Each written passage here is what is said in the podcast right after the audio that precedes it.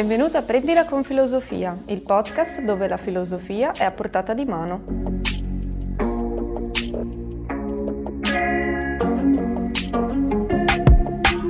Un luogo e un tempo per chi vuole fare cose pensando un po' a se stesso e al mondo che lo circonda.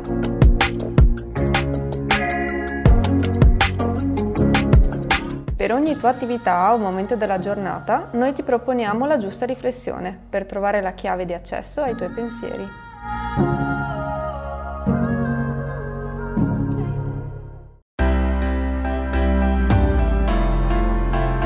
Prima puntata, prima azione. Andare al lavoro con il piede giusto.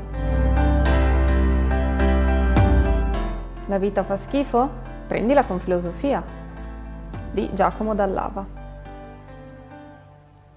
Qualche mattina, non dico tutte, ma qualche mattina, capita di sentirsi già stanchi, come se avessimo corso tutta la notte sulla ruota di un criceto.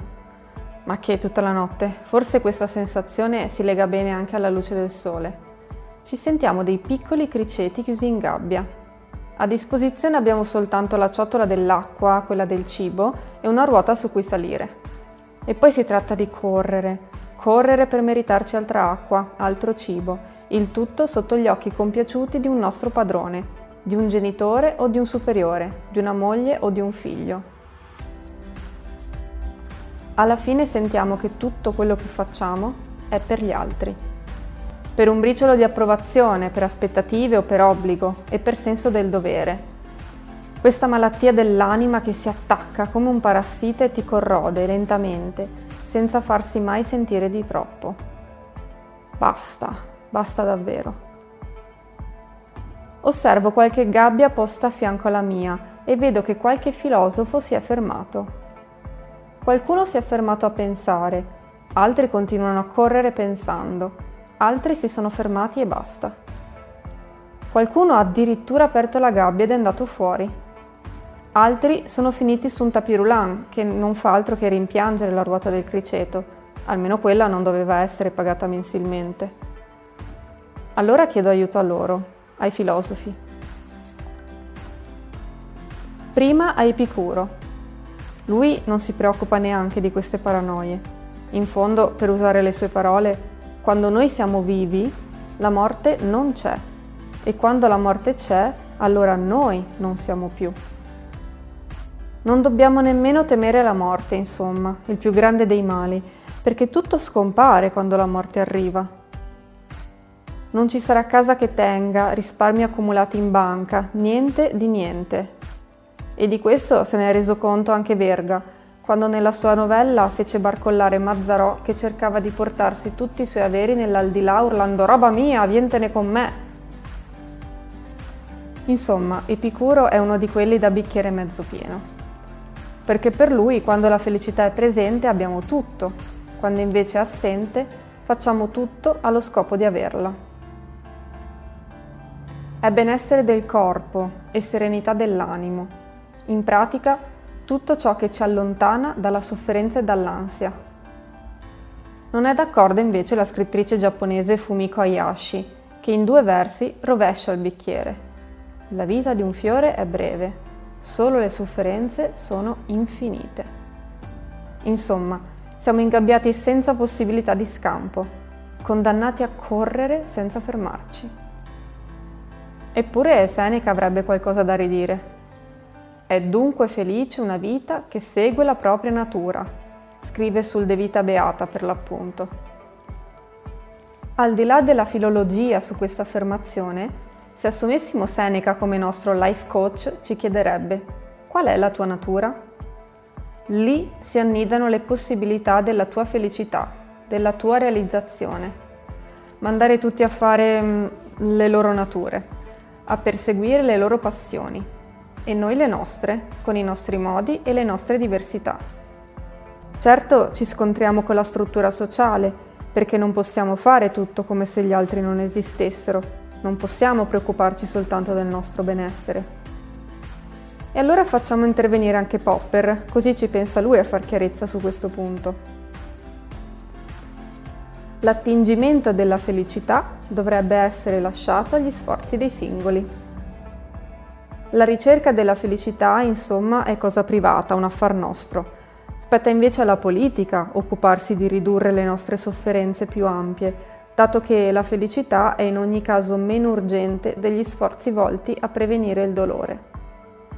Al diavolo l'imperativo categorico kantiano, allora, secondo cui dovremmo costantemente seguire la legge morale costruita dalla ragione. Per Kant, infatti, la felicità è un qualcosa di indefinito, perché un essere umano non potrà mai conoscere a fondo i suoi desideri e ciò che lo rende felice. La filosofia ci insegna anche a dire di no, a rifiutare i pilastri come Kant. In fondo noi viviamo nel qui ed ora, l'hic et nunc di cui parlavano i latini. Soffermiamoci su quello che ci sta accadendo attorno in questo istante e procediamo per gradi, per piccoli passi. I grandi cambiamenti non sono mai frutto di reazioni immediate. Quello è solo lo scossone iniziale, la suggestione che ci fa scappare, che desta attenzione. Poi è questione di fatica personale, di ricerca incessante e di pialla. Pialliamo ciò che non ci piace, lo modelliamo a nostro piacimento. E allora torna utile la toccante riflessione di José Ortega y Gasset. Quando in una strada solitaria l'auto si arresta spontaneamente, il conducente, che non è un buon meccanico, si sente perduto e darebbe qualsiasi cosa per sapere cos'è l'automobile dal punto di vista meccanico. In questo caso la perdizione è minima, ma a volte resta in panne la nostra vita intera, perché tutte le convinzioni fondamentali sono diventate problematiche. L'uomo allora riscopre, sotto quel sistema di opinioni, il caos primigenio con cui è stata fatta la sostanza più autentica della nostra vita. Incomincia a sentirsi assolutamente naufrago. Di qui l'assoluta necessità di salvarsi, di costruire un essere più sicuro. Allora si ritorna alla filosofia. Così scrive José Ortega y Gasset, e ricordiamoci che, usciti dalla nostra gabbia da criceti, potrebbe anche andare peggio, potrebbe piovere.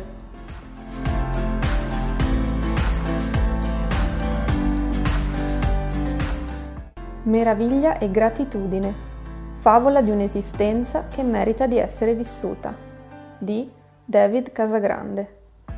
La vita non procede senza misteri. Dal caleidoscopico mondo onirico della notte ai canti dello spirito in cerca di sé e alle fantasiose geometrie della luce nel cielo, tutto ciò che è lontano da noi attrae, dona sale alle giornate, senso al progredire. Anche se, paradossalmente, conosciamo le ragioni di un sogno, di un arcobaleno, di una passione, poiché ci sono ragioni sufficienti, fisiche e neurofisiologiche, per spiegare pressoché ogni cosa. Una parte di noi necessita quantomeno di fingere di non sapere, per non smettere di meravigliarsi e di commuoversi, e cioè di esserci.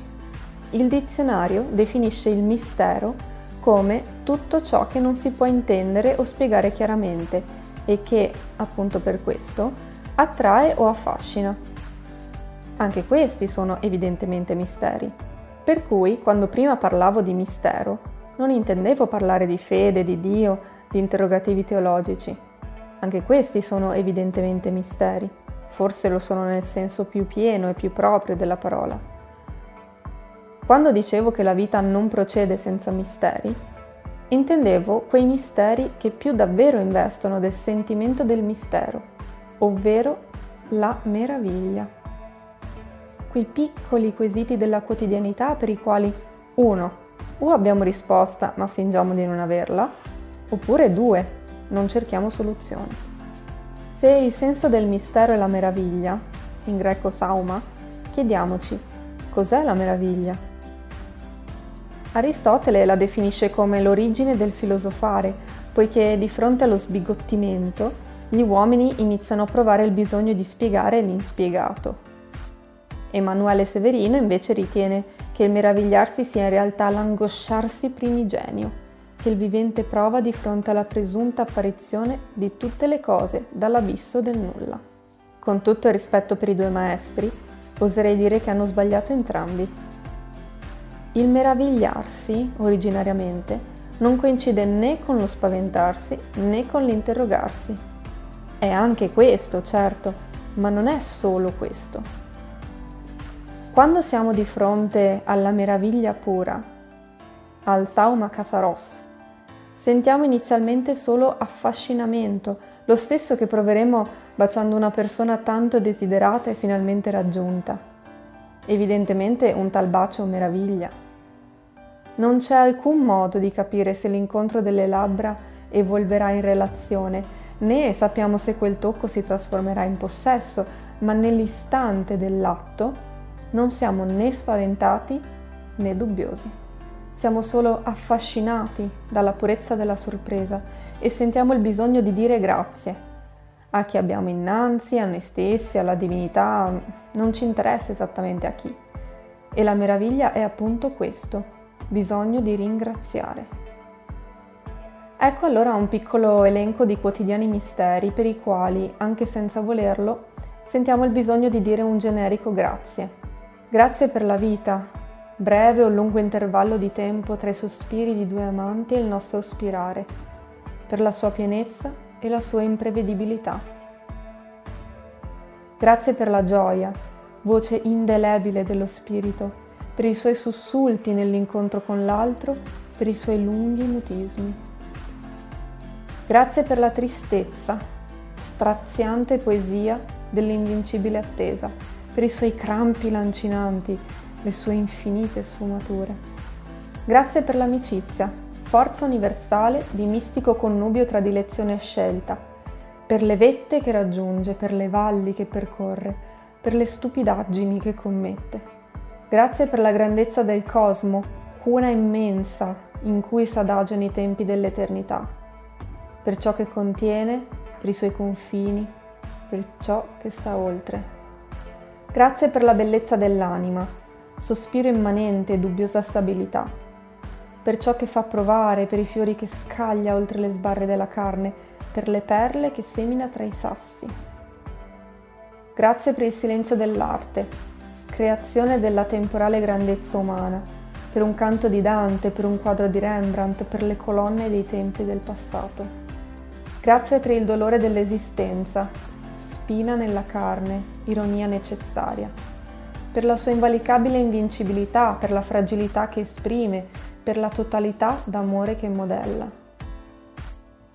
Grazie per la morte, ignota, immobile forma del puro silenzio, per la sua inevitabilità, per la sua memoria, per la sua finalità non necessaria. Grazie per la filosofia, arte perfetta, religione della verità, lode immutabile, gioia dell'uomo, meraviglia continua. E non è finito di certo questo elenco, anzi, a ciascuno il compito di correggerlo, di allungarlo, di modificarlo, ognuno è libero di meravigliarsi per qualsiasi cosa in questa nostra vita. Se infinita è la meraviglia, infinita è la grandezza dello spirito che l'accoglie. Ma in tutte queste meraviglie, una sola certezza io personalmente, ma senza volerla imporre, sono sicuro di possedere. La gratitudine è amore, grandissimo amore. E l'amore mi ha spiegato ogni cosa, l'amore ha risolto tutto per me. Per questo ammiro l'amore, ovunque esso si trovi. D'altronde, se l'amore è tanto più grande, quanto più è semplice, e se la massima semplicità sta nel meravigliarsi, allora non è affatto strano che l'amore voglia essere accolto dai semplici, da coloro cioè che si meravigliano, coloro che non hanno parole. La gratitudine dimostra che l'amore vive tra noi, a un passo dal nulla, poiché si sposa vicinissimo ai nostri occhi stupefatti.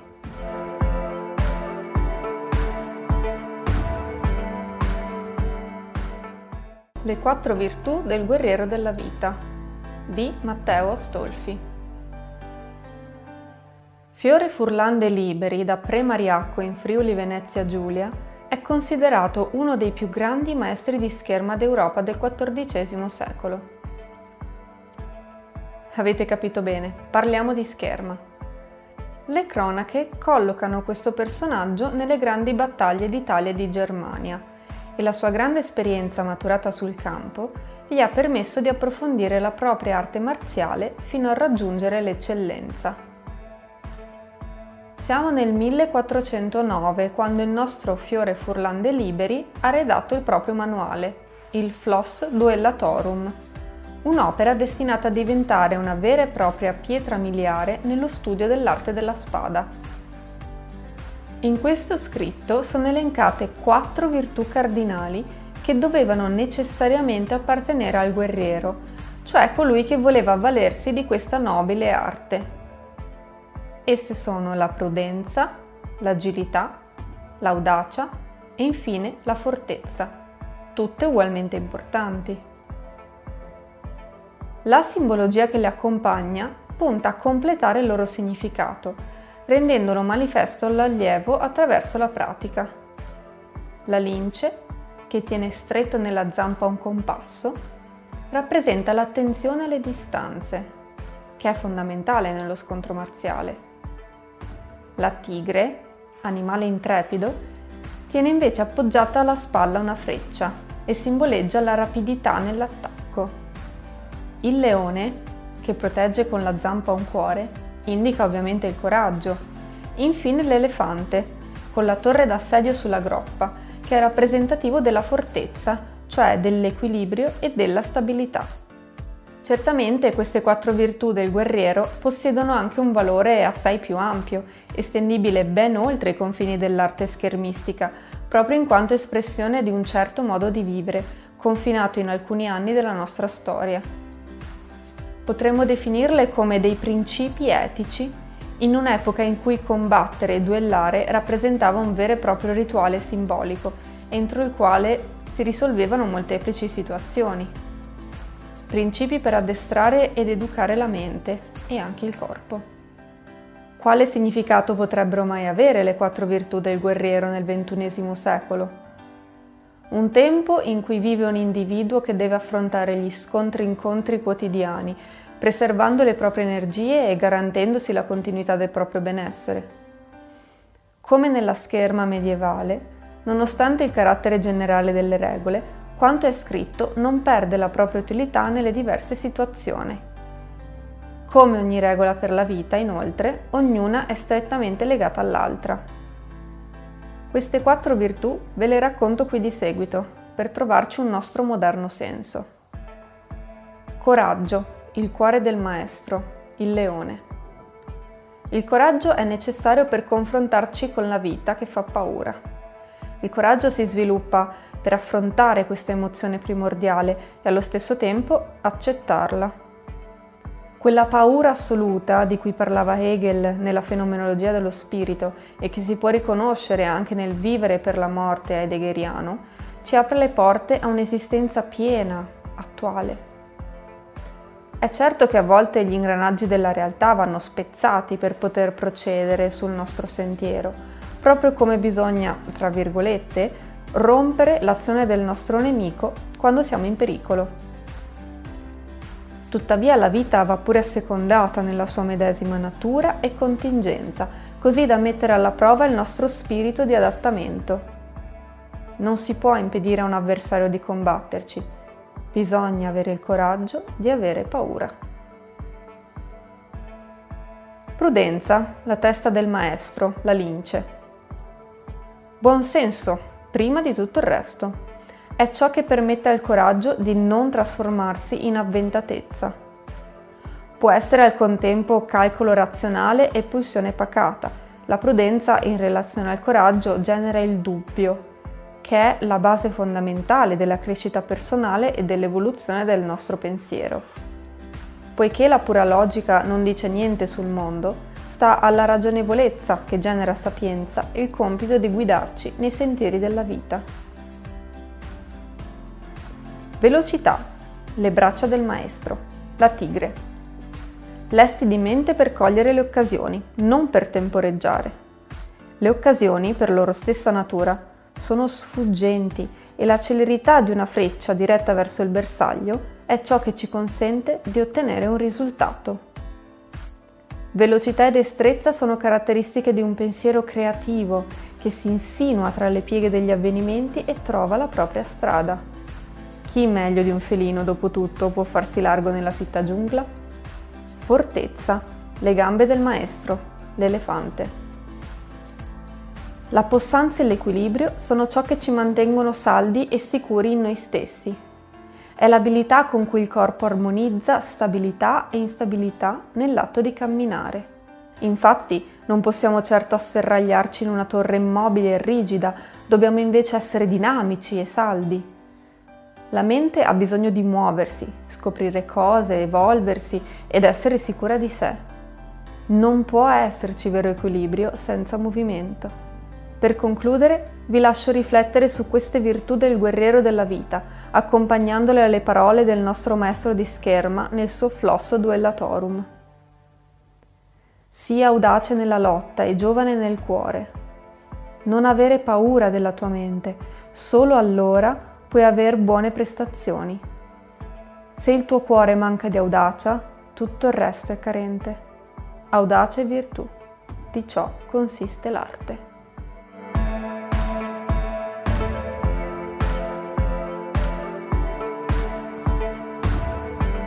Sei pronto per iniziare la tua giornata lavorativa con il piede giusto? Se il podcast ti è piaciuto, scopri le altre puntate per riempire le tue azioni quotidiane con un po' di filosofia.